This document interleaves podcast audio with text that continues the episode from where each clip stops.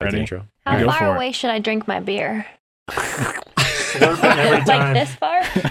That's definitely going to be the starter right there.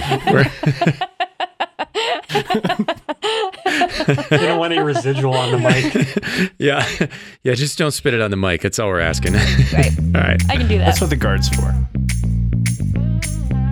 Welcome to Stand Up Pedal Action. All right, everybody, welcome to Stand Up Pedal Action, a podcast all about mountain biking, type 2 fun, and all sorts of adventures around those kind of things. Uh, if you like what you're hearing on this show, please subscribe through your favorite podcast app, wherever you found this show. And you can also find us online at supa.bike. That's S U P A dot B I K E. And we've now got swag. That's right. If you want to support Supa, we've got socks, which is super fun. We're selling them for 15 bucks a pair. We don't have our store up yet online, but if you want a pair and you can't find one of Josh or I, just go ahead and contact us through the website. We've got a uh, contact form in there. Just say, hey, I want some socks, and we'll get back with you. With that out of the way, it's time to get on with tonight's show. So, Josh, why don't you take it away with an intro on tonight's guests, plural, because we've got two. Ooh, we sure do. Yeah. Exciting, exciting night for us here. Uh, so in the studio today, we have uh, Jake and Nikki Eisenbray, correct? Eisenbry. Eisenbray. Yeah. Do a little German spin on it. Eisenbray. Yeah, yeah, that das was- that was heißen pretty That's so Okay. Yeah. I was Thanks for coming. practicing. You need more German. Eisenbray. Ah, yes, Perfect. There you that go. sounded great. Ah, all right. We're going to cut all that. Uh, and Jake, I met you about a year and a half ago uh, on a fateful day on High Drive here in town. It's kind of funny. Yeah, both of you I met through stupid cycling adventures. Yeah. That's absolutely right. Everstein with Josh, and Jason was along for the morning leg of the Ponderosa ride. Mm, That's correct. ol' Yeah. we might have buck to talk a little bit about that. 100% single track, pretty much, I would Mhm. say. I don't know, my math is a little off, but It's a good time.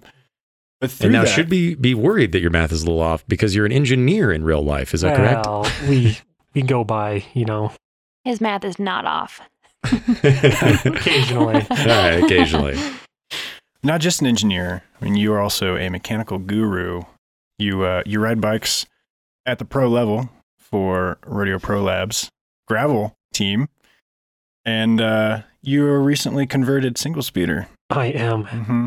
fallen into the dark side. Yes. I've really enjoyed it. I really Yes, we're gonna have to dig into that a little bit too. Yeah. Also, a silly ride enthusiast, which I appreciate. Kindred spirit over here. Yes, definitely. And Nikki, I, I met you through Jake. Yep. And from from what I've heard, I don't know a ton yet, but I'm excited to delve into this. But uh, you are an occupational therapist I am. and have gotten more into mountain bike racing. I yes. Past couple of years I have. Mhm. I'm getting more competitive as the years go on. Yes, uh, with a recent win at the Pikes Peak Apex. I did. Heyo. Yeah. I did. Mhm. That's pretty great. um, and you're also a mother and an adventure enthusiast. It sounds like I try to be. The second one. I was gonna say, I- the first one I oh. would say I am. okay, good. Yeah, I was hoping that wasn't like a question about that. Very good. Very good. Well, thank you both for joining us today. Yeah. And So thanks for having us. I'd love to to dive in a little bit on you know how you two got to be where you are today. First off, where did you come from, and how did you meet? We are from uh, southern Canada, also known as North Dakota. Uh, yeah, I'm from Bismarck, capital city, middle of the state. Nikki, and I'm from Williston, which is the northwest corner, um, where you would drive to Montana for the good pizza joint. Whoa. Okay. Uh-huh. yeah. What now? Are we using the word good in air quotes? Like, was it actually good pizza No, or like, just not as bad? Eh, She claims it's good. I haven't had it. I, th- I haven't had it since I've been out of North Dakota, but in North Dakota, it's really good. Okay. Homemade ranch and everything. All right, then. You know, there's probably somebody out there who is actually telling that's rolling over just hearing the idea of good pizza and homemade ranch together. But we'll let that go because this is not a culinary show. That's not what we do here. That's a different show. yeah, it's a different show. So, anyway, North Dakota. Yep. Um, so I lived in Bismarck pretty much my entire life up to moving here. But I was in the Army Guard. Uh, did a little stint in Washington D.C. for a short-range air defense mission, and in D.C. is really where I started riding bike. And that's kind of where the story begins. So that was 2013, 2014. I was there. Um, picked up a Salsa Vaya and proceeded to put like 8,000 miles on it in the year I was there.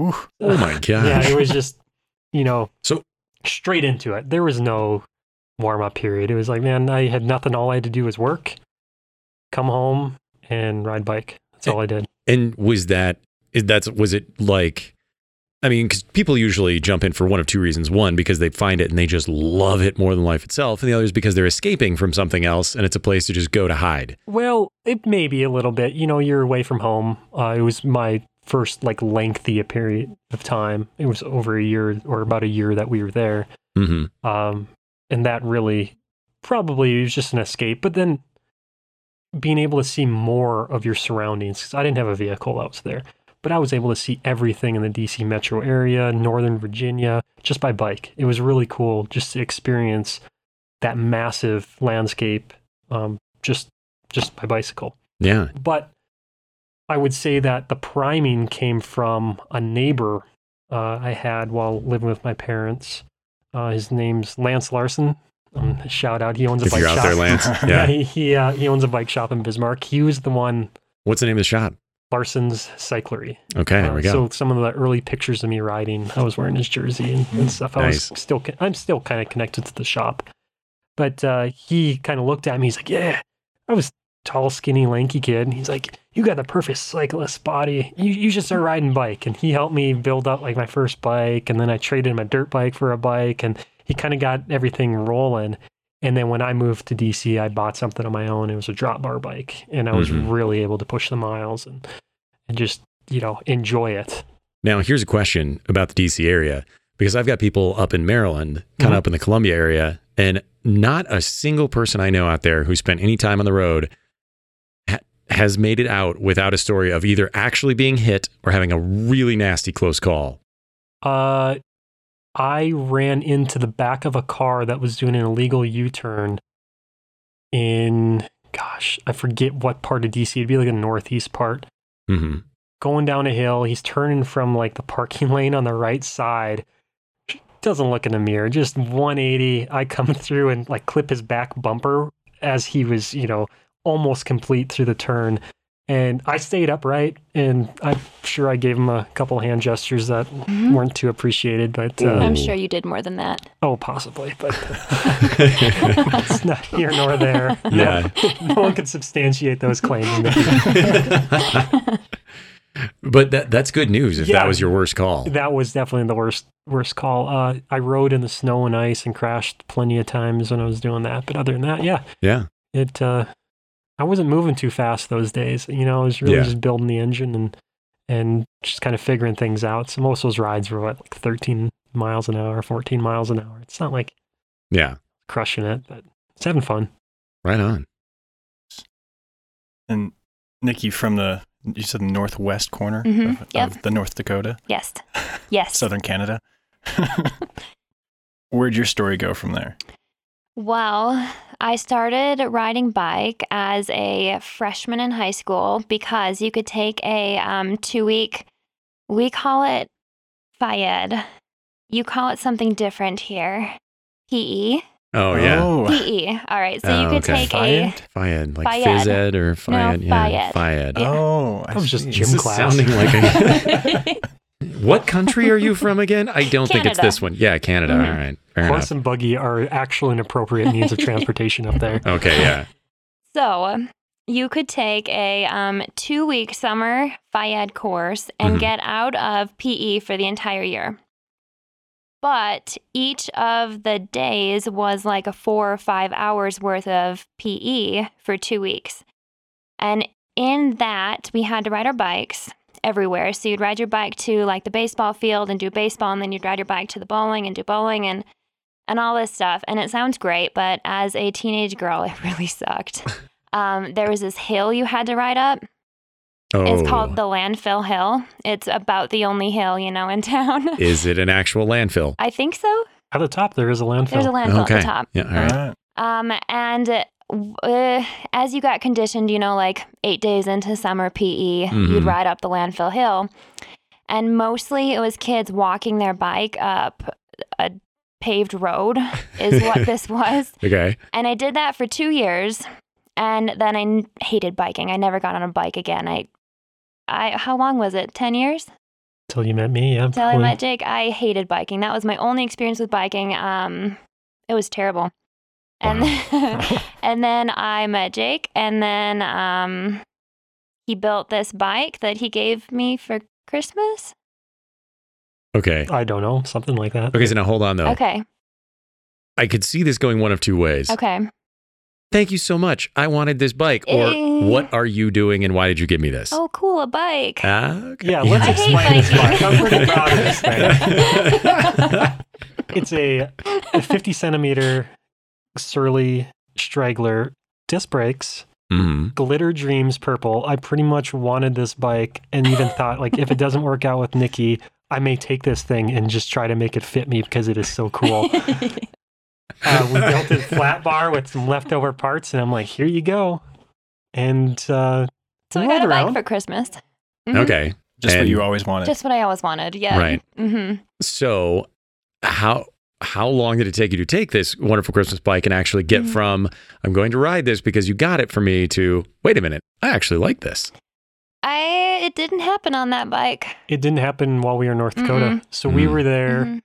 We had met in 2014. Um, I quit my job when you graduated OT with Mhm. your master's program, and we moved down here in July of 2017. Okay. And I still didn't really like riding my bike at that point.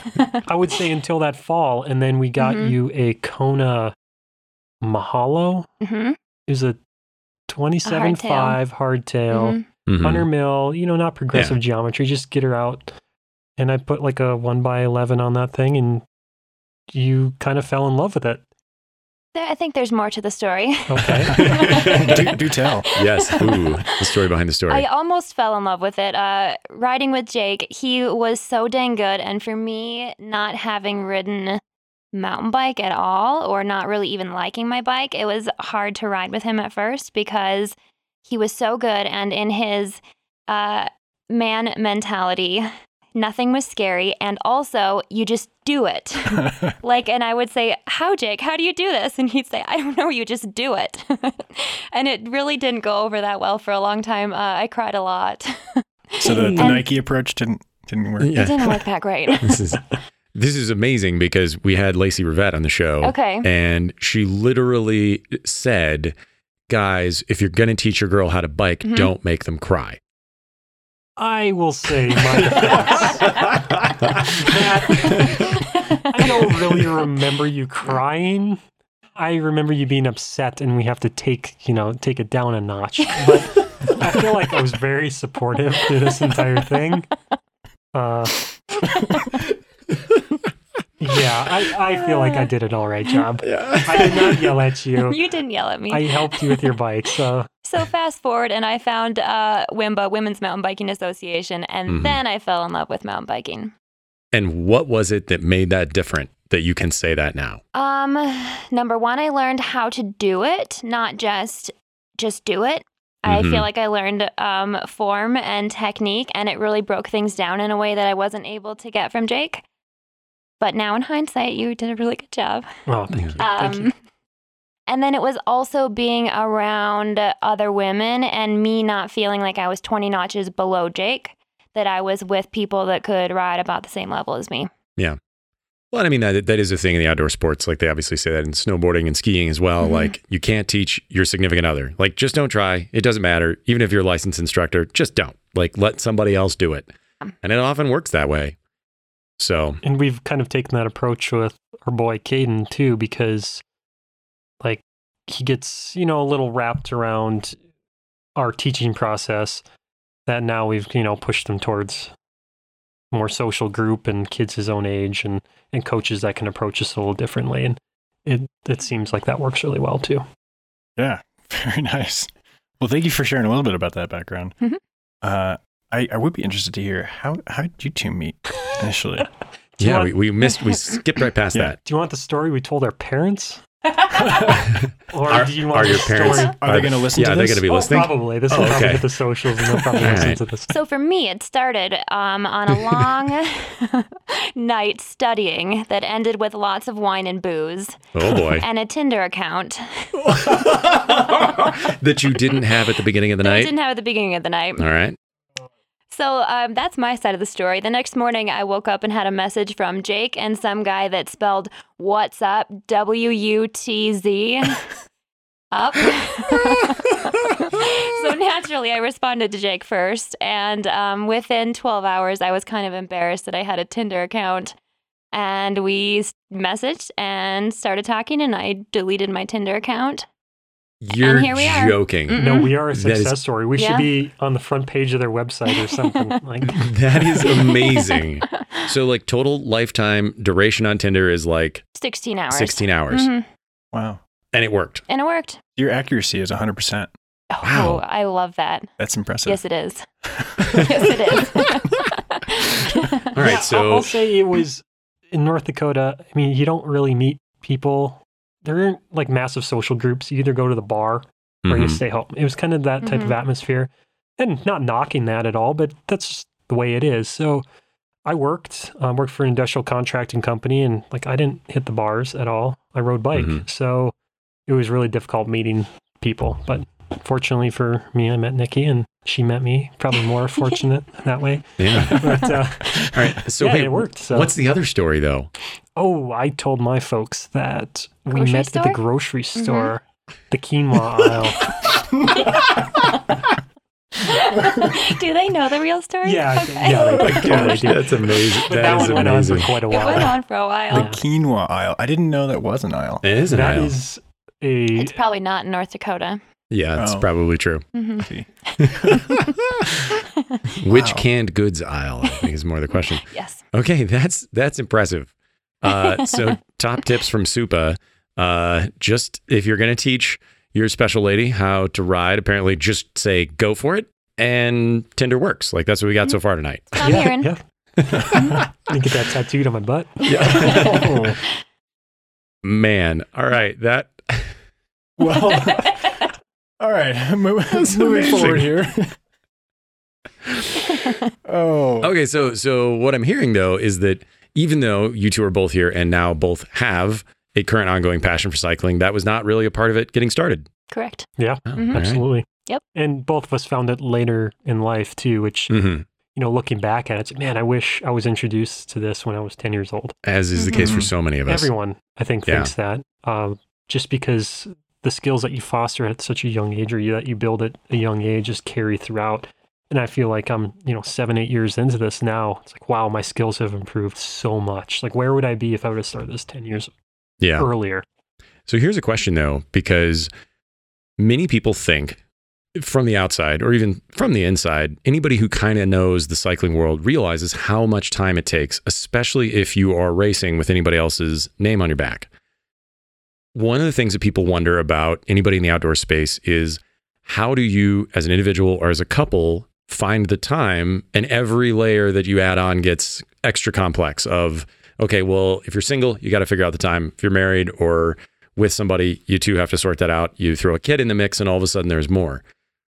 But you two came at this without cycling being that big of a part of the story. So, how has that journey been going forward as you started to figure out, like, hey, we both want a lot of time on the trail here? Um, fortunately for us, when we moved to Colorado, I went back to school. Mm-hmm. So I was, you know, able to find a lot of time during the day uh, to get out, train, do whatever I needed to do. And then Nikki could have time and full support later in the day. And we've kind of balanced it that way. So moving forward, I'm currently on a job hunt. Um, we'll have to change this up a little bit. Whether that means I start my day at 4:30 to get out for two hours, or I sit down in the basement on the trainer, which Yeah. I'd like to avoid. But uh, Yeah. and still allow Nikki to find her time. So yeah, I go to work. I have to be at work at seven. So I get home from work um, at three thirty or so, and I eat a snack and change, and then I usually go ride right after that. And by the time I get home, I have supper made for me, and Oh, I yeah. can eat and shower, and that's pretty much our evening, really. So, how many Mhm. miles a year are you guys each putting on, give or take? I just hit 3,000 on a mountain bike, and I'm pretty oh proud my gosh, of that. well done. hmm Yeah, she Nicely done. This is primarily mountain bike Mm-hmm. training, so which is pretty good. So I don't know what your hours are. You've got to have pretty high hours. 250, 60, 80? That's Yeah, that's a that's Yeah, real. that's pretty lot solid. hours. yeah. Yeah. Um, I'm pushing miles. I mean, I I do it all. You know, cyclocross, Right. road, gravel, mountain bike. So right around probably I'll end the year about 7,500, 8,000 miles, but probably pushing 600 hours. Wow. Um, so it's a lot Goodness. of time for sure. That's And- why you're so much faster. Yeah, there you go. Than now, me. now we know. And if I put the question to you, what would either of you say comes to mind first if you said the things that you have had to sacrifice or put aside to make biking that much of a priority? Uh, socializing. Like you, I mean, I- I don't prioritize now, like going to have drinks with coworkers Mhm. at Fuzzies after work or something. You know, I have to come home and get my ride in. Yeah. And unfortunately for K Dog or boy, Mhm. he uh we used to take him out all the time and when Mhm. we're both training and both under structure, it's super hard to get him out and ride at a kid's pace. So over the last season, it's just, you know, he's probably taken um what's the word? I don't know. He it's affected him more as far as, you know, going forward in, in riding bikes. So I feel kind of I feel bad about that, but we're we're making a point this fall and off season to really get him back into it and then maybe get him, you know, with a, a regular group Mhm. um, that he can go ride with them. So that's that's one thing. But other than that, I mean, I had a pretty flexible schedule, so I was able to kind of, yeah. you know, keep Mhm. it going all the time. Mhm.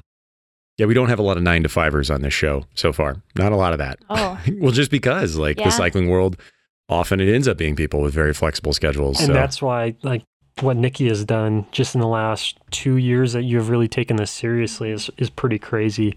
Working that job, uh, and then coming home and being diligent with training and doing 10, 12 hours a week. Pretty awesome. That's quite a bit. So it's it's pretty much every day. yeah, six days a week. Wow. Wow.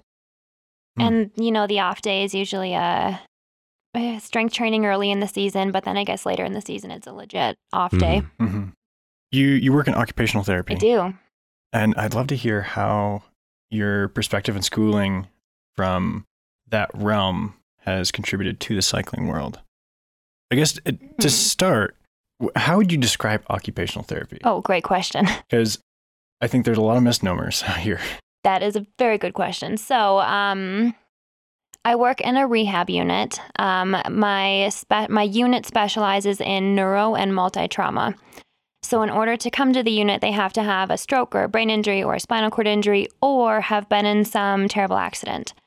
Um, I get a lot of cyclists. I get a lot of car crashes, um, things like that. So, my job is to help these people learn how to do their day to day stuff, um, like get dressed and take a shower and cook breakfast and do their laundry. So, my job is really the functional stuff and how to figure out what their limitations are now and then how they can go home and do all these things again. As far as cycling, man, I feel like my job is so heavy and it takes so much of me while I'm there that I really cycle and mountain bike to not think about any of that. Mm, And Yeah. that's kind of the reason I don't love um, gravel biking or road biking because it makes me just sit in my head and think more. And I'd Yep. rather be on a techie trail, not allowing me to think about work or anything else. in the zone. hmm Yeah. Yeah. Is that like has that changed or made you think anything any about the kind of riding that you do dealing with some of these patients who were cyclists and You had something go wrong? i think I can say this. I'm going to say this. Most of them are roadies. Okay. Yeah. So, I mean, it makes me feel like I'm in control of my bike and I know what I can do on my mountain bike. And I feel better with me being in control than me being at somebody else's mercy who's in a car. And that is exactly the reason I bought a gravel bike this Mhm. year because I've been looking to put in more miles. I don't want to be on the road. Yeah. Yeah. Cars are think- scary. I can attest for sure. Yeah. And uh, which hint to gravel, and we'll get back to that here in a bit. But so from these last couple of years that you've taken things more more seriously in the mountain biking world, uh, what has that transition been like, and where has that motivation come from to go from just gaining a passion to getting really competitive in racing? Wha- Good question. So it started with um, the first race I ever did was 50 miles. Um, it's called the Dakota 50, and I was a spectator. you all can't see it, but Jake is actually literally wearing the shirt from that race right now. He just had to unzip his jacket so we could all see it. Um, so I was a spectator watching Jake for a few years, and as a spectator, this was the best race in the entire world. And Jake told me that if I raced the Dakota 50 next year, he would buy me a full suspension mountain bike. Oh, So- all right. I decided I was going to race the Dakota 50 next year, hmm and um, I raced it as my first race ever, ever, ever. Nice. and um, I got off my bike and threw my bike on the ground and quit probably eight times in 50 miles. Were those evenly spaced, or did you put it all No, at the end? I would say mostly in the first 26 miles. oh. Oh. That's where all the climbing comes. Oh. like a legit, like uh, throw my bike on the ground, and then I pouted for a little bit, and then I just thought, well, shit, I better get on my stupid bike again. um, so that was my first race, and I have a theme here. Again, I really didn't Mhm. like riding my bike after that. Um, but then after that, I met Nick, who is our trainer, and Nick said he could train me and make um, the race not so miserable next year. So that was my goal was just to train and see if the race would be less miserable. And that's what I did. Um, so that's why I started training and then I started entering a couple more races. Um, and then my first year racing, I really held back on all of my races just because I didn't want to get off my bike and quit and cry again. yeah. Um, and then it was 2020, and the Dakota 50 didn't happen. Mm. And then it was this year. So this was actually my first year back at the Dakota 50 without crying. And And I second, second in my age group. No, no tears. all My only goal going in was not to cry, and I did it. And you podiumed Yeah, without crying. I did. That's fantastic. yes. yes. Wow. So I mean, my I really started with the goal of just wanting to do this dumb race that I'd watched as a spectator.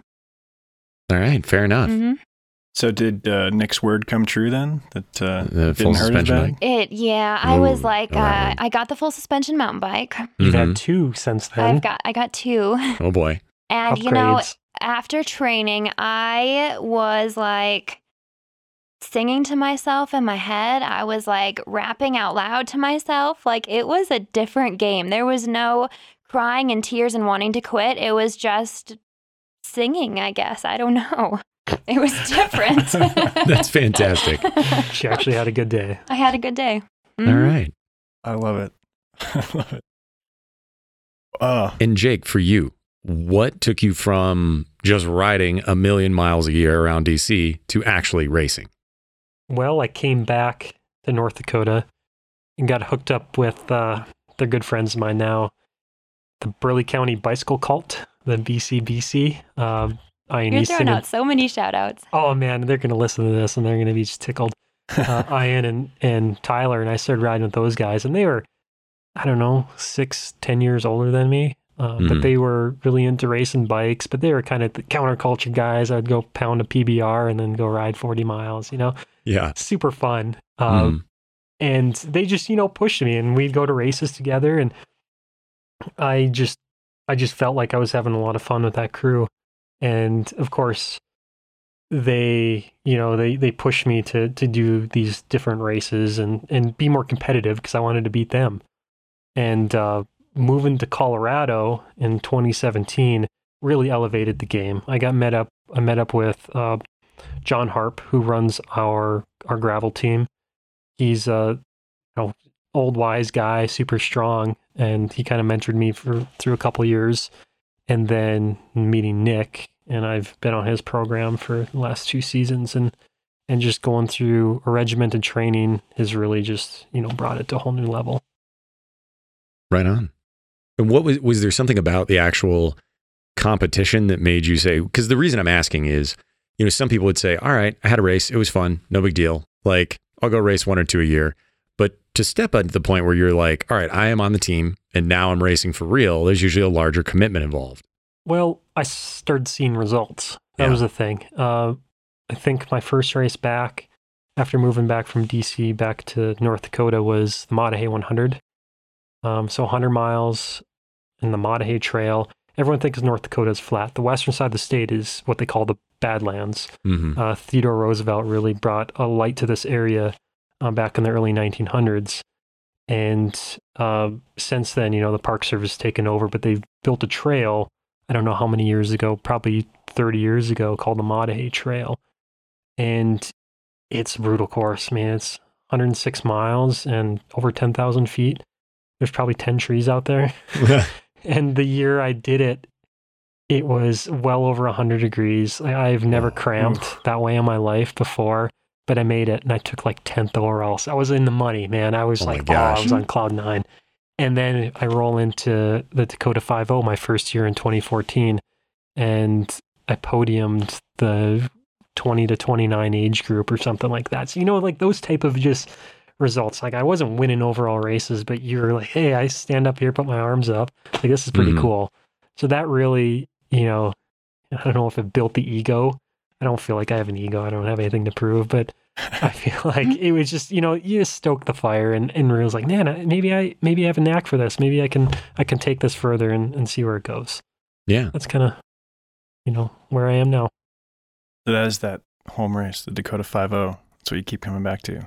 Oh, we go there we every love it. year. Yeah, it's Mhm. in Spearfish, South Dakota. For those that don't know, uh, the Black Hills. It's like mini Colorado, but better. Mhm. Mini to be honest, All it's, right. it's pretty cool. If you ever want a destination mountain bike place that isn't um, in a contiguous state from Mm-hmm. Colorado, if you want to travel a little bit, it's like seven and a half hours away, and it's awesome. It's dirt. So you're Not saying this Pikes Peak Cree. It's just uh, it it just it's awesome. so Supa should make an appearance next Oh, time yeah. around? Yes. Okay. Yeah. You have to be signed up on April Fool's Day within the first couple of hours, though. Oh no, like for 15 minutes. Yeah. All right. To be honest. All right. Okay. Well, I'll hold you to it. yeah. All right. It's so fun. Let me know when you're signing up. and- April Fool's Day. April All right. Fool's Day. Mhm. All right. have to make an alarm or something. So gravel. How did you get to that point? And Um, what what what's the deal with gravel? Man, what is the deal with gravel? Who knows nowadays, man? It's changed faces so many times. Uh, gravel was a thing, like in the Midwest in 20, from 20, probably the late 2000s to when I started riding. So 2013 ish, it was really kind of exploding in that area. Um, it definitely isn't the prestigious level it is now. It was still kind of underground. Like the, that was, it was really it, man. My first gravel race was the Almanzo 100 in southern Minnesota. Dropped into Iowa a little bit. Uh, it was it was it was pretty cool because the way to register it, there was no fees, there was no money. You showed up. Well, actually, you signed. You sent the postcard into this address, and they had like a number for you waiting. So you send this Whoa. postcard in, and you show up to the race line uh, the day before, and they hand you a, a number, and that's what it was, man. There was no Does chip it? timing. There was no uh, there no corporate sponsors. Lifetime didn't own this event. None of that. It was just really cool. And there was a thousand people showing up for this. It was insane. Whoa. Wow. Uh, and that was back in the day when we didn't have tubeless gravel tires. There was you're running tube 33C. There's oh. ninety percent of the field didn't have disc brakes. There was just nothing. And this People is, just flatting everywhere all the mm, time. Dude, I, I flatted the, the first three miles into that race. I didn't even leave the pavement I had flatted. I got passed by everyone and, and came back. I don't even know what I finished. It was it was more about the day and just you Yeah. know riding with that amount of people was insane at the time.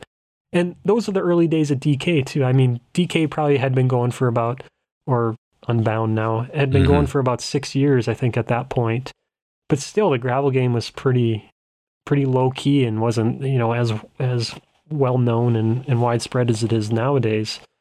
And then since then, it's just wow, it's insane. The bike companies have doubled down on on their offerings, and now we have like teams like the one I ride for, and it's just it's it's pretty cool. But at the same end, like man, I miss the days when you sent a postcard in to get a race number, and there Mhm. weren't no two hundred dollar entry fees, and and there weren't World Tour riders showing up to this. It was just you know, a different time. I'm glad I experienced it. So in like cross country running, there's the you know the joke of like my sport is your sport's punishment. I feel like that's how a lot of mountain bikers feel about gravel. So what is it about that kind of riding that you enjoy? It's like mountain bike, but faster. Oh, okay. I, I I really like to, you know, single out the super gnarly courses. Uh, Mhm. obviously, I like to race in bluebird conditions, but you know what? One one great course this year, uh, Ned Gravel. Man, that was a. I didn't do very well, but yeah, it was brutal. That Switzerland Trail, both up and down, just on a gravel bike, is was pretty was pretty gnarly. And then another one um, out of Sheridan, Wyoming, the Dead Swede. That one too. Wow, that kicked my ass.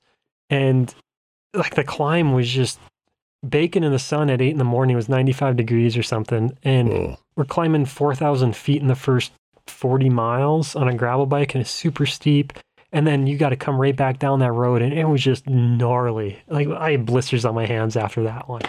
But like those type of, of courses are just like, man, this is, this is great. This is getting out there. And, you know, I'm not going to, you're not going to do this on a road bike. And most people aren't going to do this. So, you know, you just kind of separates yourself from, from rest of the pack when you're doing these type of events. Yeah. Do you enjoy pain? Yeah. it's like a guilty pleasure. You want to admit this because people Yeah. think you're just, you know, kind of crazy. Uh, yeah, man, it's it's cool to just see what you can do, and then the mental battles that you go through while going there. And I'm sure we both went through them when we were Everesting. Like that was the stupidest challenge, but our season was pretty much, you know, done. So we're like, hey, let's go Everest to on mountain bikes. I mean, the first ones in Colorado to do it or something on dirt. It was just we didn't do it fast, but man, you saw demons on that one. So yeah, suffering and and like just trying to see you know that next level of where you can take it is is really cool. See, I'm the opposite. I train to be comfortable. Mm. There'll be your day is coming. Yeah. Your day is coming. you train through the pain. Yeah, I mean, I don't like pain. I train so that I don't have to have the pain. You No. suffer so you don't Well- have to suffer. Is that right? I mean, when you put it like that, um, I I don't know. I wouldn't say I like pain. I so many people say they go out to bike because they want to, pu- or they like the punishment or something, Mhm. And I just rather be comfortable. See, I don't know if you've def- defined punishment yet. Yeah, I don't know think either. you you've probably been there, but you just don't know it. You know, was gotta- it was it crying and quitting at the Dakota It- Five O? it definitely probably was to to an extent. Mhm. I mean, it could be. Um, everyone's a little differently. Well, I guess that's the thing that I think is interesting because we've had other mountain bikers that we've talked to on the show or just people that I know who have said exactly what you're saying. Like, I train hard so that race day is fun because the mileage is a lot less than you're putting in normally. And the pace might even not be like quite as bad as some of your training rides. Yeah. And that again is the thing that I think is interesting about gravel because you train hard and it's miserable. And then race day is miserable. At Oh, least yeah. that's what it looks like from the outside. Mhm. Yeah, there's no faking it in gravel. That's common common theme, man. Like you have to show up, you have to have your equipment dialed, and you got to be fit because there's always someone there, and they're always the most unassuming guy on the line. Yeah. You show up and you're like, man, look at all these ripped guys. His quads are twice the size of mine, and it's the 50 year old guy that you know is retired, early retirement, and trains his ass off. And it's like, dang, this is the guy. Okay. Mhm.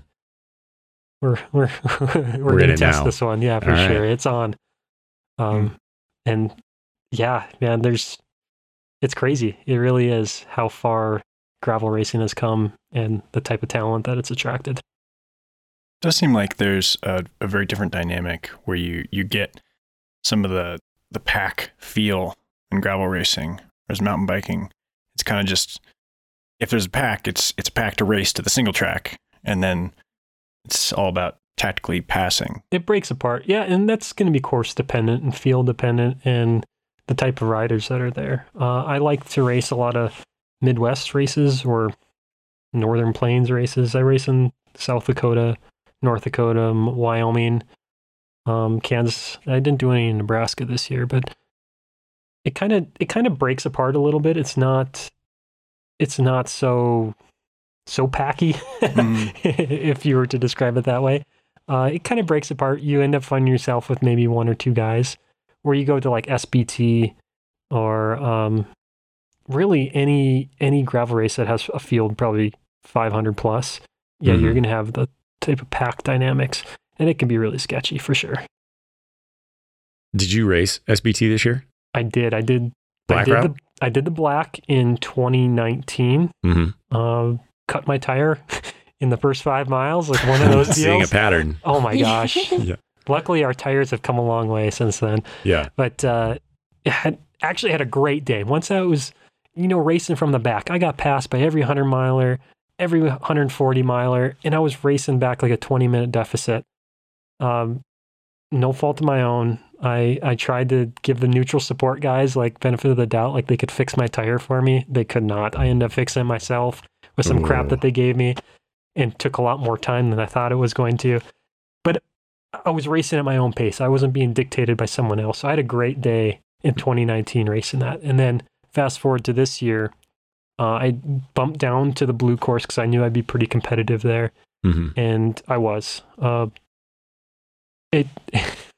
How'd it you was, do? It, it was my it was my my race to lose. It really was. It was one of those type of situations, man. I had legs, uh, positioned right, made all the moves, felt like the strongest guy out there. Uh, ended up taking fourth in a kind of a botched sprint with some short course riders that were blocking my entry into the into the finish straight. But Ah. it is what it is, man. Congratulate the guys that came around me in the in the winter, and it was it was just a great day. Just to you know prove to yourself that like I can do this. Yeah, I can do this. I can drive this pace. I can I can hang the distance and and throw down at the end. So right on. Yeah. Don't wait. It doesn't weigh too heavy on me. It's just one of those things. I'll come back next year. Uh, well, you've had a few wins since then, I believe. You you won the Dakota 5 this year, right? On a single speed. Let's Yes, let's not yes. get confused. Okay. and now it's time for us to hit the next niche part of cycling that we're going to talk about in the show. Yes. Single speed. People who hate their knees. No, man. All right. Uh, Well, then it's a common misconception. So Yes, talk me is. through it. it's making a comeback. I'm going to say that right now. All I right. want Mhm. everyone to buy a single speed bike and and get out there because it's it's a cool cool way to you know race something that you've raced eight times, seven times at that point. Um, so the single speed idea just came from my buddy Tyler Huber. He was the reigning champ of the Dakota 5 in the single speed. He had raced at single speed every year, pretty much, I think, since he first started going down there. And he, uh, I just like, hey, I have a dilemma. Which bike should I ride? I got a geared Ibis Tranny 29 or my Ibis Ripley. Which one should I ride? And he's like, single speed question mark in our text group. And I'm like, I'll do it if you do it. So we, we both show up on that weekend with single speed bikes and threw down. And him and I had a great day. Um, end up getting the better of him. And uh, yeah, the rest is history. It was fun. So that's how the single speed began. And now you seem hooked. That's the impression I get. yes, I bought a single speed cyclocross bike and have been racing two races a weekend. Lucky for me, I'm a Cat 5 single speeder or Cat 5 cyclocrosser uh, just because I haven't done any like USAC races at all. So I'm, I'm going through the whole USAC process on that one. But uh, yeah, so I race the 4 or 5 single speed and then I'll go race the open, usually with pretty dead legs by the end of the day. But yeah, I have fun, man. It's, it's a great way to just have fun late in the season when you're pretty much tired and overtraining, um, and and still get that thrill of racing and and and all that. Nikki enjoys me being out of the house too. So is there any chance that we're going to see you, Nikki, on a single speed? the, the odds are not good. Okay. No. The odds are not good. No. I think she'd be really good on it. I like my cush. Uh, lots of gears, lots of cushion mountain bike. and those don't sound like the words of somebody who ends up winning their age group at the Apex. I was comfortable. Okay. All right. Comfortable and fast, not mutually exclusive. That's what we're learning here. yes. no, I'm, yeah, I'm proud of Nikki. She raced smart. Um, we looked at all her data at the end of the races or each stage, and it's like, wow, you were on point every time. And we we, we kind of consumed that stuff, like all the heart rate data, and you didn't have a power meter on this bike, but just sticking with those zones and the way you felt at the end of the the race. I'll let you tell more, but it was it was really cool. Yeah. My I don't, technique, I guess, is what you call it. Mhm. Uh, is go out conservative for about the first half, and then whatever you have left in the last half, go for it. And that's how I raced the Apex, and it worked. Every day I'd kind of just chill in zone two, zone three, be breathing and being able to talk to the people around me. And then once I could feel that the finish line was getting closer, that's when I would try to give it whatever was left, and it worked. Wow. hmm I mean, standing on the podium, you can't argue with that at the end of it. So, Another example of smart tactical riding. I still haven't quite figured that one out. no, we're, we're getting there. Yeah. Getting closer. I did hear a rumor that you recently made a transition to clipless pedals. I'm working Ooh. on it. That is my Ah. uh, off-season goal. Okay. Um, and I'm finding body parts are sore that weren't normally sore when I'm riding bike. um, Such as. the arches of my feet Oh, is the okay. weirdest one that I'm experiencing. Um, my glutes are really sore. My hamstrings will be sore, but the arches of my feet is the weirdest one. All right. Um, but yeah, that's my goal this off season is to transition my mountain bike to clipless. And has your hesitation been the one that it is for many people? I don't want to fall over and still be attached to this thing. Yes. All right. And have you fallen over and still been attached to the thing? No. There you go. I, my foot finds the ground. I don't Oh. know. It's been okay. yeah. Yeah. People need to not be scared. I rode clipless exclusively from like day one for the first, I don't know, 20 years of biking and then have been going the other direction because I'm afraid of the opposite.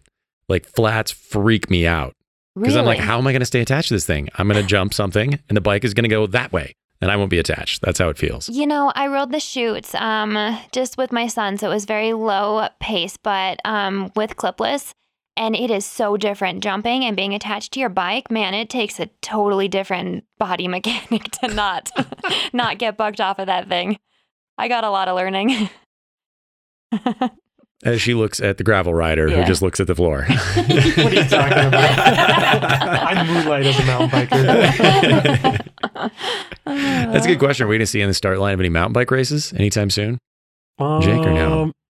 Um, Or I'm you- sure. I'm sure when oh, they come uh, up. uh, the 12 hour in May. Oh yeah, we'll be doing the Royal Gorge again. Nikki Okay, and I yeah. did the Mhm. 12 hour team. That's right. You guys were there this year. Yeah, that was. Was a oh, we fun had so much fun, Mhm. and I'm I'm kind of finding like that's my favorite way to race mountain bikes is teams is a team co-ed team with her. We just have a lot of fun because Mhm. it's we kind of go in with no pressure. It's like, well, we're gonna race hard, but we're not gonna weigh our performance on the other person. We're just gonna show up Yeah. and like, hey, this is gonna be a fun day. We're gonna go race our mountain bikes and don't have to race as much if we were to race 12 hours. so, you know, yeah, No- have fun with it. Yeah, less crying. No. No crying this year. I don't think I cried. Did I cry this year? No, why would you have cried this year?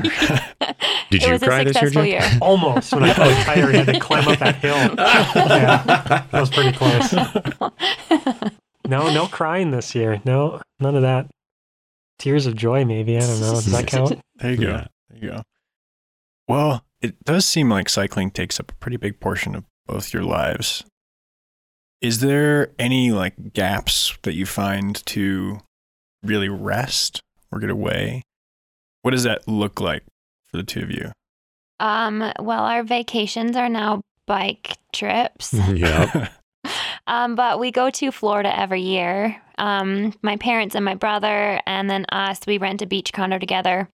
Um, and we just chill for a week. And I guess that's really what we look forward to as a reset every year. And then that also is a, I come back and that's when I start my training season. So it's Yeah. a good way to just kind of reset, get rest, and then hit it. All right. hmm Yeah, kind of the same thing, but I like to keep it going all year. Like this year, Yeah, I could probably count on one hand how many Zwift rides I did indoors. I did almost all my winter training outside in the snow, cold, dark, Yeah. all year at the beginning of this year. Yeah, if uh, if memory serves, I seem to remember a post on Strava that you put out something like 650 miles last January, 100% of it outdoors. Yeah, I think so. I think I did a month solid before. I don't even know why I rode indoors. Like I don't even think it was that bad or something. Something just on the bike was down or something. But yeah, I, I did exclusively outdoors through all weather. It helps when you have the right stuff. You know, Lake 303 boots, the big pogies, um, some awesome, awesome headlights, headlamp. Uh, just it was able. I was able to do it. And for those who might actually be interested in that, since winter is coming and it's not too late to grab some new gear, were you like running studded tires for any of that, or were you just being really careful? Or Nope. Mountain bike 225s, the Mhm. hardtail. Um, non-AXS drivetrain for those uh, like you know, are you worried about that? I did not run AXS or any electronic drivetrain, so straight up 12-speed Eagle and Mhm. crunched through the snow. Only went through one bottom bracket, no wheel bearings, so it was it was probably a pretty good winter uh, by all standards. I didn't go through a ton of money replacing those things, but yeah, I had a couple thousand miles in before it even started to get warm. So yeah, Would you say the uh, the South Canadian upbringing helped you? Oh, totally. We fat biked all the time. However, our fat bike to beer ratio was a lot higher than it is nowadays. Uh, yeah, there's a lot of Operation Brown Water with a little, a little whiskey mixed in with your water bottle so it didn't freeze in single digits or below zero. Yeah, that's a little known things. You probably didn't know didn't any know about that. that. Yeah. Oh yeah. There was a lot of a lot of fat biking back in the day. But since moving to Colorado, I think that first year we were here, it's like, why do I have this thing? I sold it. Mhm. And then I think the winter following, I wish I had it back because it did snow a lot. yeah, Uh, but since then, man, I, I found that you know the the freeze thaw cycle around here doesn't really hang around. I didn't ride hardly any single track. It was mo- mostly like Santa Fe, Greenway, Mhm. Sinton Trail, that type of stuff. But I was able to get out and get the base miles in. yeah. Experience the outdoors. Yes, yes. Suck it up. I'd rather experience the Netflix and the trainer. Yeah, this is kind of fun. We have both approaches here. yeah, Just- we're different. Well, that being said, I do have a smart trainer, and I did do the the previous year indoors. But man, I don't like Zwift. I don't Mhm. like the virtual riding.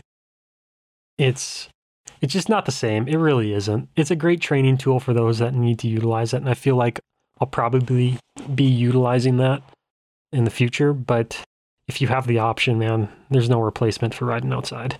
You, you know, like getting new bits of kit when you level up, new socks Oh and yeah, hats and sweet jerseys. deals and Mhm. virtual bikes. Yeah, totally. I hear if your socks say Supa, you're cool for outdoor riding too. Oh, Hey, yes. yeah, that's what you guys need Plug. to All right, we need to talk to Zwift. yeah, yeah, yeah, yeah, yeah. Zwift kids Yeah, on there. yes. Or you can all just skip Zwift, ride outside in our socks. There you There we go. Better, go. Yeah. All right. Enough of the plug. Oh. Well, going a little deeper, what do you two feel like this adventure in cycling has taught you? If you can pick like a couple couple themes that's brought into perspective. Um, I, I can start. yeah, go ahead. I've learned to be able to support her a lot more uh, when she races. Other than Dakota 5.0, I do not race. Like 100% goes towards making sure her bike is dialed. She has a nutrition. I'm there for like just emotional support. Um, I don't need to race. I, I have Mhm. 50 other weekends, 51 other weekends I can race uh, if that's the case. So I make sure that she she has the support and doesn't have to do this solo. Where I feel like I'm on the other end, like, hey, I'm gonna go race. Don't worry about me. but I know I really you really Mhm. appreciate that, and it makes it a lot easier for you. Got a great photographer on course too. Yeah, I got some pics. he's great. Well, mine's going to sound selfish after that. um, for me, just this year, I feel like I learned something. Um, the past couple of years, I've been really um, focused on numbers. And I would look at my power numbers and my heart rate numbers, and I would not listen to my body at all. I would just say, you're in zone two and this is what you have to maintain for the entire race. If you hit zone three, okay, maybe, but you're not going here, you're not going here. And I just wouldn't listen to my body. And then I really wouldn't race either. I would just do what I knew the numbers could support. And then this last year, I feel like I really learned how to listen to my body and know when to back it off and when I can give more versus just staring at numbers and knowing what the numbers say I should be able to do. Would either of you have anything that comes to mind of what cycling might have taught you, just sort of about life?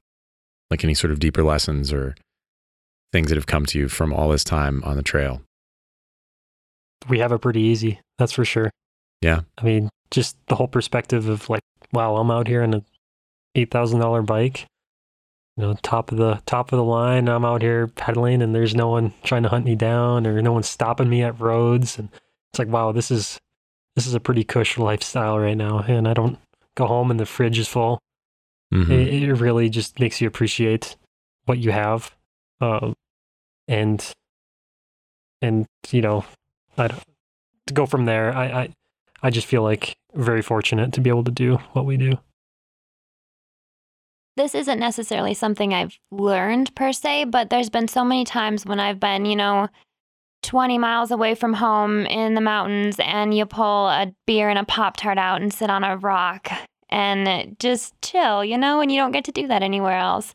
Mm-hmm. Yeah. Your, your mind is completely clear and you couldn't have gotten that far hiking and you're by yourself and it's just you don't get that anywhere else. Those are beautiful moments. Well, speaking of encounters, or I guess moments out on the bike, Yeah.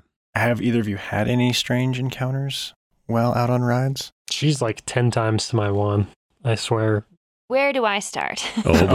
boy. All right. Everybody buckle up. Here we go. well, okay. The strangest one was last um some last fall.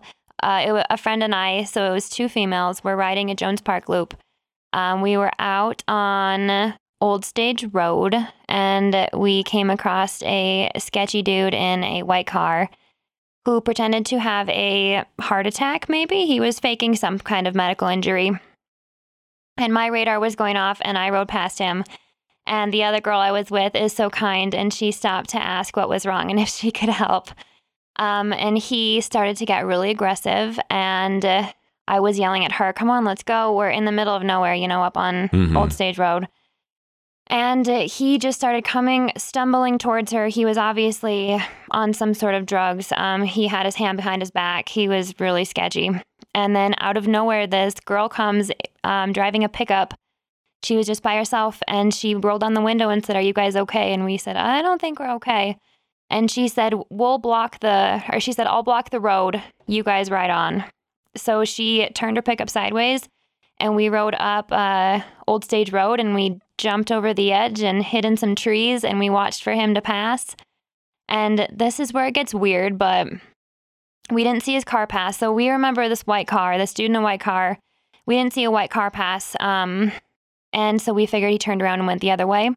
And then we heard some dudes riding mountain bike up on the road. So we jumped up with them. We rode with them for a while. And then we got to this parking lot further up, close to where you turn on the single track. And there was that same dude um, in the car, but he was now in like a dark blue black car. Um, also, of note, he told us he was running from the cops and that he needed medical help, but he couldn't go into town. So it was just really sketchy. Then he was there in this other parking lot, and there was this another encounter with him.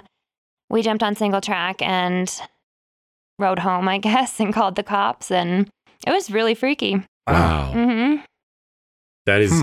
utterly terrifying. And in some ways, kind of a good story to tell because I think there's probably a lot of people who, and I mean, as a guy, it's very easy. I don't know how many women think about that sort of thing when you're like, oh, I'm just going in the woods Yeah, where it's pretty and clean and I'm going to go have my little moment in nature. yeah. Not always that safe. Not no that I yeah that was really scary.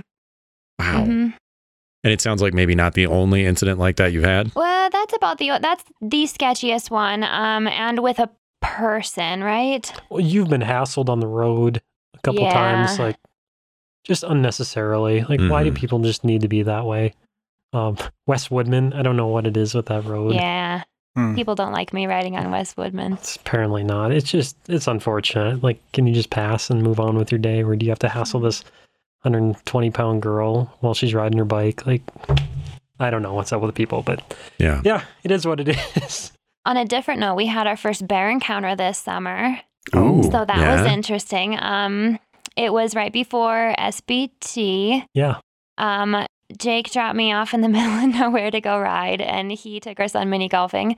Um, and uh, we agreed to meet back in the parking lot in two hours.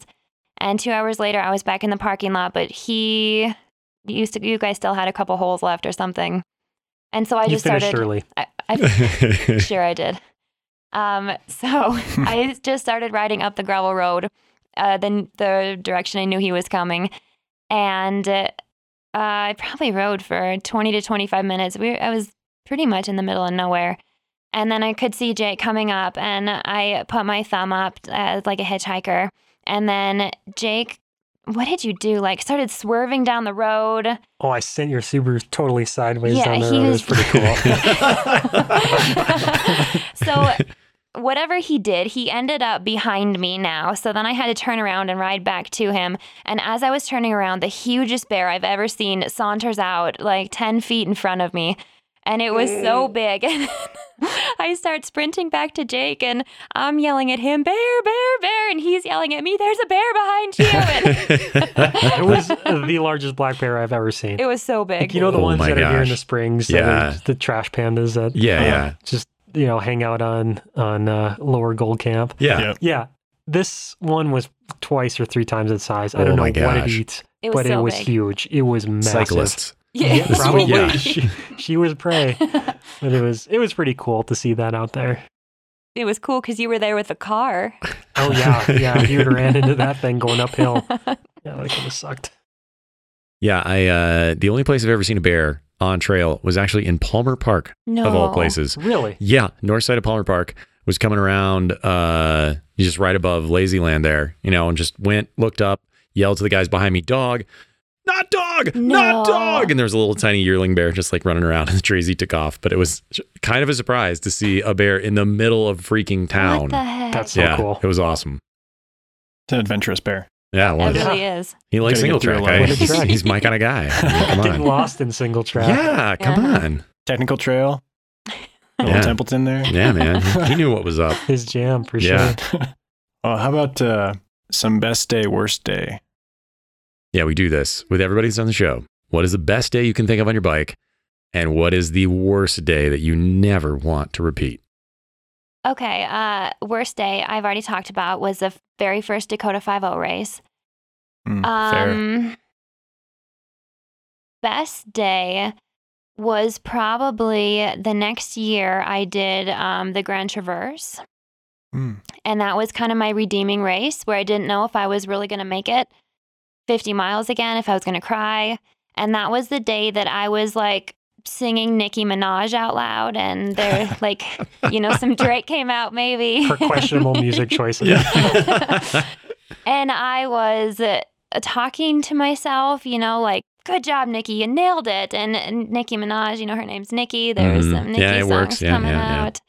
Um, and I did that for like eight, nine hours, and it was it was a hard day, but man, it was an awesome day to to go in not knowing if I could do it at all. And uh, six, seven, eight hours in, I was still singing Nicki Minaj. That's awesome. That's impressive. Just for the sake of singing Nicki Minaj for that long. Yeah. And That's You that's know Yeah. that many songs? No, She's wait, only no, got, like, I don't. It's two. pretty Yeah. much like the same eight words Oh. over and over. So best day, worst day. Geez, I've had some interesting days. I don't say I've ever had a bad day on a bike, to be honest. I've Mhm. had some like total horseshit weather conditions and some bad navigation, but I would say those days are still better than most. yeah. Mm. um, Do any Wha- stand out? Okay, maybe a couple. So my first time ever riding over my, like a century was a gravel race in Black Hills, South Dakota, of course. Mm-hmm. Uh, ran by Perry Jewett, who does the the Dakota Five O. He's got a series of races that he does.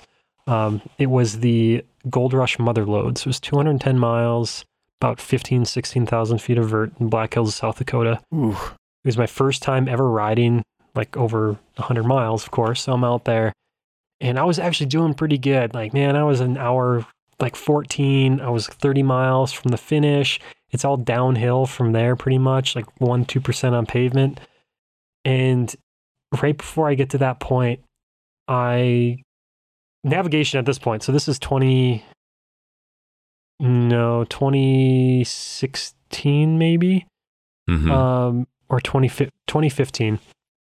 And I did not have like heads up display Garmin. I was using the eTrex 30 with some mount that I had bought off some Japanese website, like just going through pictures. Like somehow I got this thing and it worked. okay. So I had that thing, and the eTrex doesn't orient, you know, direction of travel. So I was following like these breadcrumb tracks, and I come up to this T in the road, and the left is like downhill, and right is a climb. I'm like, oh, it's all downhill from here. oh no. I descend. This is it's getting dark. I've already been on the bike for 14 hours, 180 miles. I take a left, and I descend for like two miles, Oh. and I realize like, oh shit, I'm not on the track. Oh I get no. to the bottom and uh, like, oh my gosh, I was so close to a mental break. It was just insane. Like, how did I make that mistake? So I climb out of this hole and I'm just like cussing myself out. And I roll into town, but I miss the turn to the start finish. So I end up having to go through town. I go through the start and finish like the wrong way.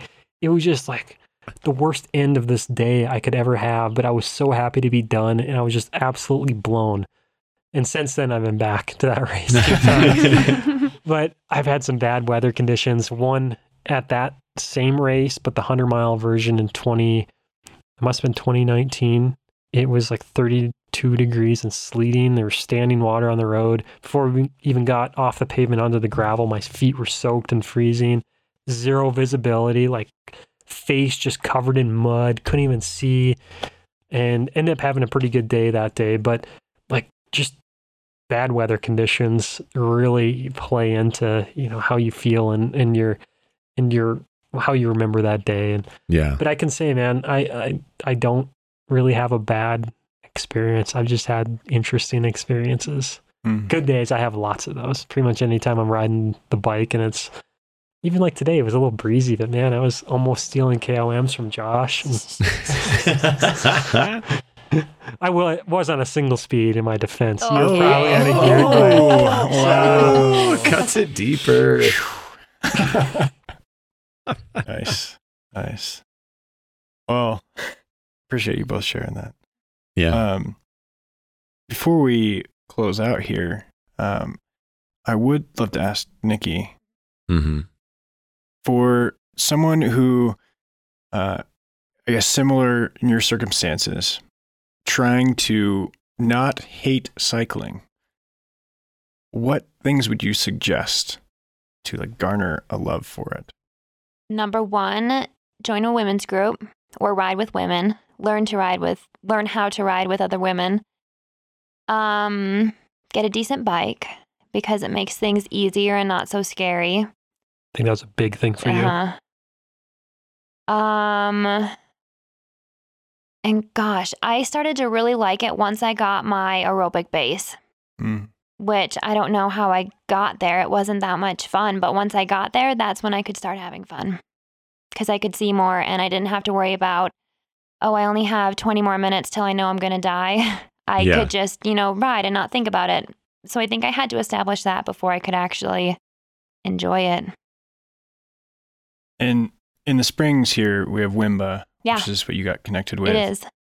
What is that community like? It is really cool. Um, you break out into groups based on your skill level, um, and then you go ride something that seems scary, but you have, you know, 10, 12 other women like spotting you. And then also when you do it, they everybody cheers for you. And so it just fosters like this. Number one, you feel okay doing it because there's so many hands sticking up to catch you if you were to miss fall or something, you know. But then when you do it, you feel so dang good. Um, and then you see it the next time and you know that you can ride it because you've already done it. And it that really is how I learned how to ride a lot of techie stuff. I'll still get to stuff and know that I learned to ride it with Wimba and know that I can get over it because I've ridden it, ridden that trail or that that feature with with Wimba. That's a really cool format. It's cool. mm-hmm. Uh, and those are big rides. Big. Well, yeah. So I'm now a ride guide. I'm on the race team. Um, what? I think our biggest ride was close to 200 women. Wow. Um, but then you break out into so many, so many groups that by the time you actually ride, you're riding with three guides and maybe 10 women. So it it's not like you're in a 50, 50 person group Yeah. trying to all fight for the same trail. It's it's cool. It's a really cool thing. No, that's fantastic. hmm And I mean, I understand that in the, over the last few years, the Wimba chapter has only gotten bigger Yeah. and seems set to continue to grow. I think so too. Yeah. I'm not on the board, but I have friends who are, and that seems like the direction it's going. Um, we had to do a new format this year where um, uh, the city didn't want all of us, all of the members, to be at one park at a time. hmm So just this summer, we had to start breaking out into two to three different parks per per Wimba night, just because it's growing so fast. Wow. That is Mhm. awesome. Yeah, it's cool. That's what super what fun. night is that? Just, Thursday night. You can find the schedule online if you want to avoid the trails or not avoid the trails. unless you're unless you're in a creeper in a white car, then don't. Just stay in the mountains. Go away. if you're a Go get single dude, Go get your fake medical help. yes. what about single dudes? If Yeah, you're yeah. a single dude, um, Thursday night is the time to go ride your bike. I'm gonna check that later and find out that the women night is like Tuesday, and you were totally lying. Very nice.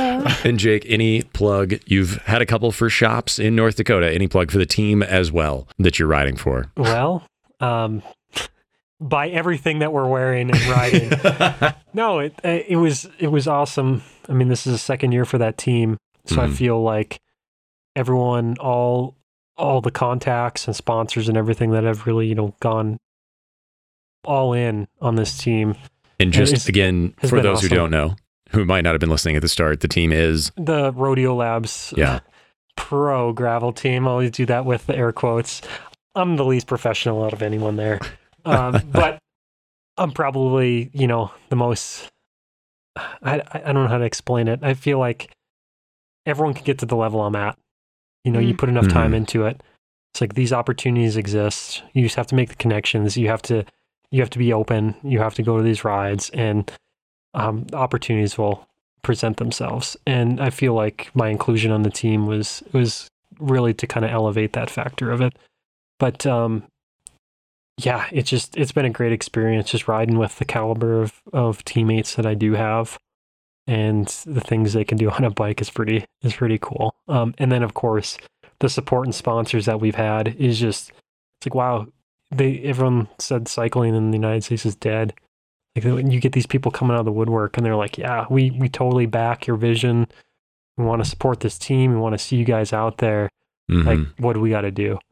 Like, I feel as though you just need the right person in charge, and I, you guys should get John Harp in here hmm Okay. and, and talk to him. I will definitely hook you guys up with his contact because he All he'd, right. be, he'd be fun. I'll, I'll just sit in the corner and listen to this conversation when he's here. But I, I, he's he's really provided a direction and a, a vision for the team, Mhm. and then the way he is with sponsors and, and all that, he just you know brought it all together, and we've had a lot of fun and It's a a, lot really of race cool wins. community too. Just Oh, being yeah. from the outside and your team and I mean there's always somebody coming in and out of our garage or our house and it's just created this really cool community. Yeah, yeah, it's it's it's unique and and cool. And I don't understand what all the hate is for gravel teams.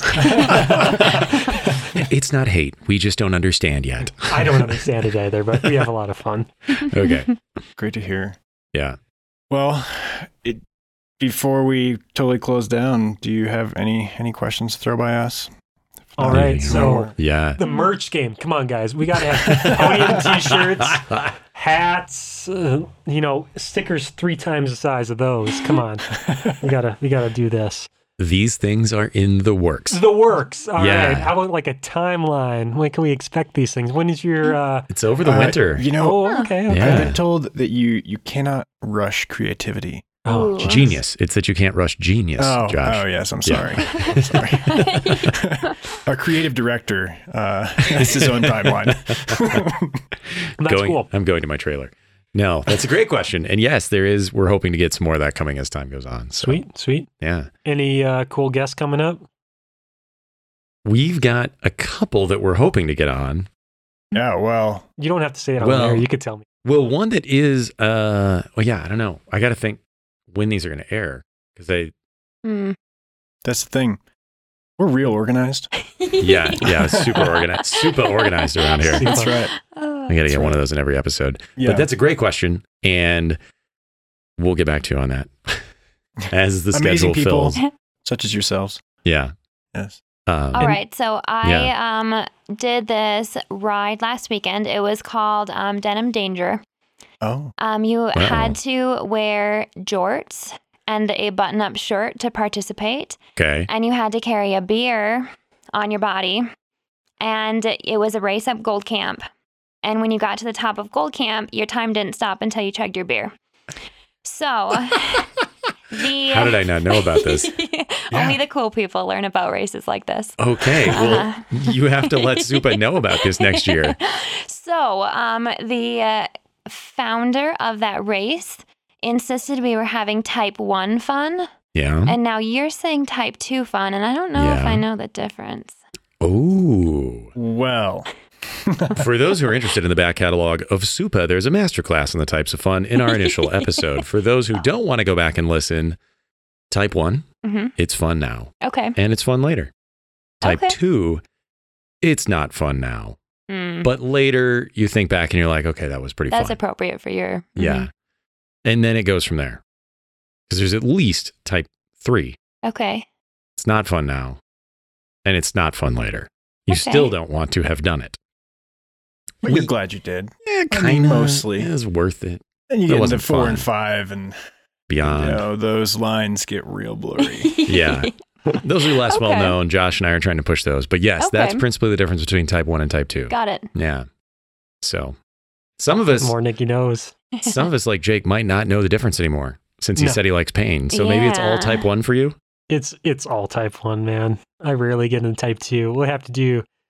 Well, we've talked about some some options to uh, surpass Everesting and, Oh and yes. 150 miles a single track and, and all that. So Yeah, for a man who has done 150 miles of El Paso County single track in one day, in one go, to turn around and say he's rarely done type 2 fun, that lets you know, ladies and gentlemen, that there are people with different thresholds. Well, I'll say I did not do 150 miles. I I copped out at 100. Rode back here to get ah. my truck because a kid was out of school at that time. So I I should probably get home. You guys finished it out. Responsibility. Yeah. Yeah. Occasionally. Occasionally. All right. Well, Very nice. Jake, Nikki, Eisen, Bryce, Hey. thank you both so much for being on the show. It's absolutely been a pleasure to have you. Hey, thanks for having us. Thanks having for us. having us. if you have any more questions, you know, you can reach out to my PR agent and we'll get this There we go. again. We'll talk to the team uh, marketing director. Yeah. Yeah. Sounds good. Sounds good. All right. If you want to know more about stand up pedal action, you can check us out online at supa.bike. That's S U P A dot B I K E. Thanks for listening, and we'll see you next time.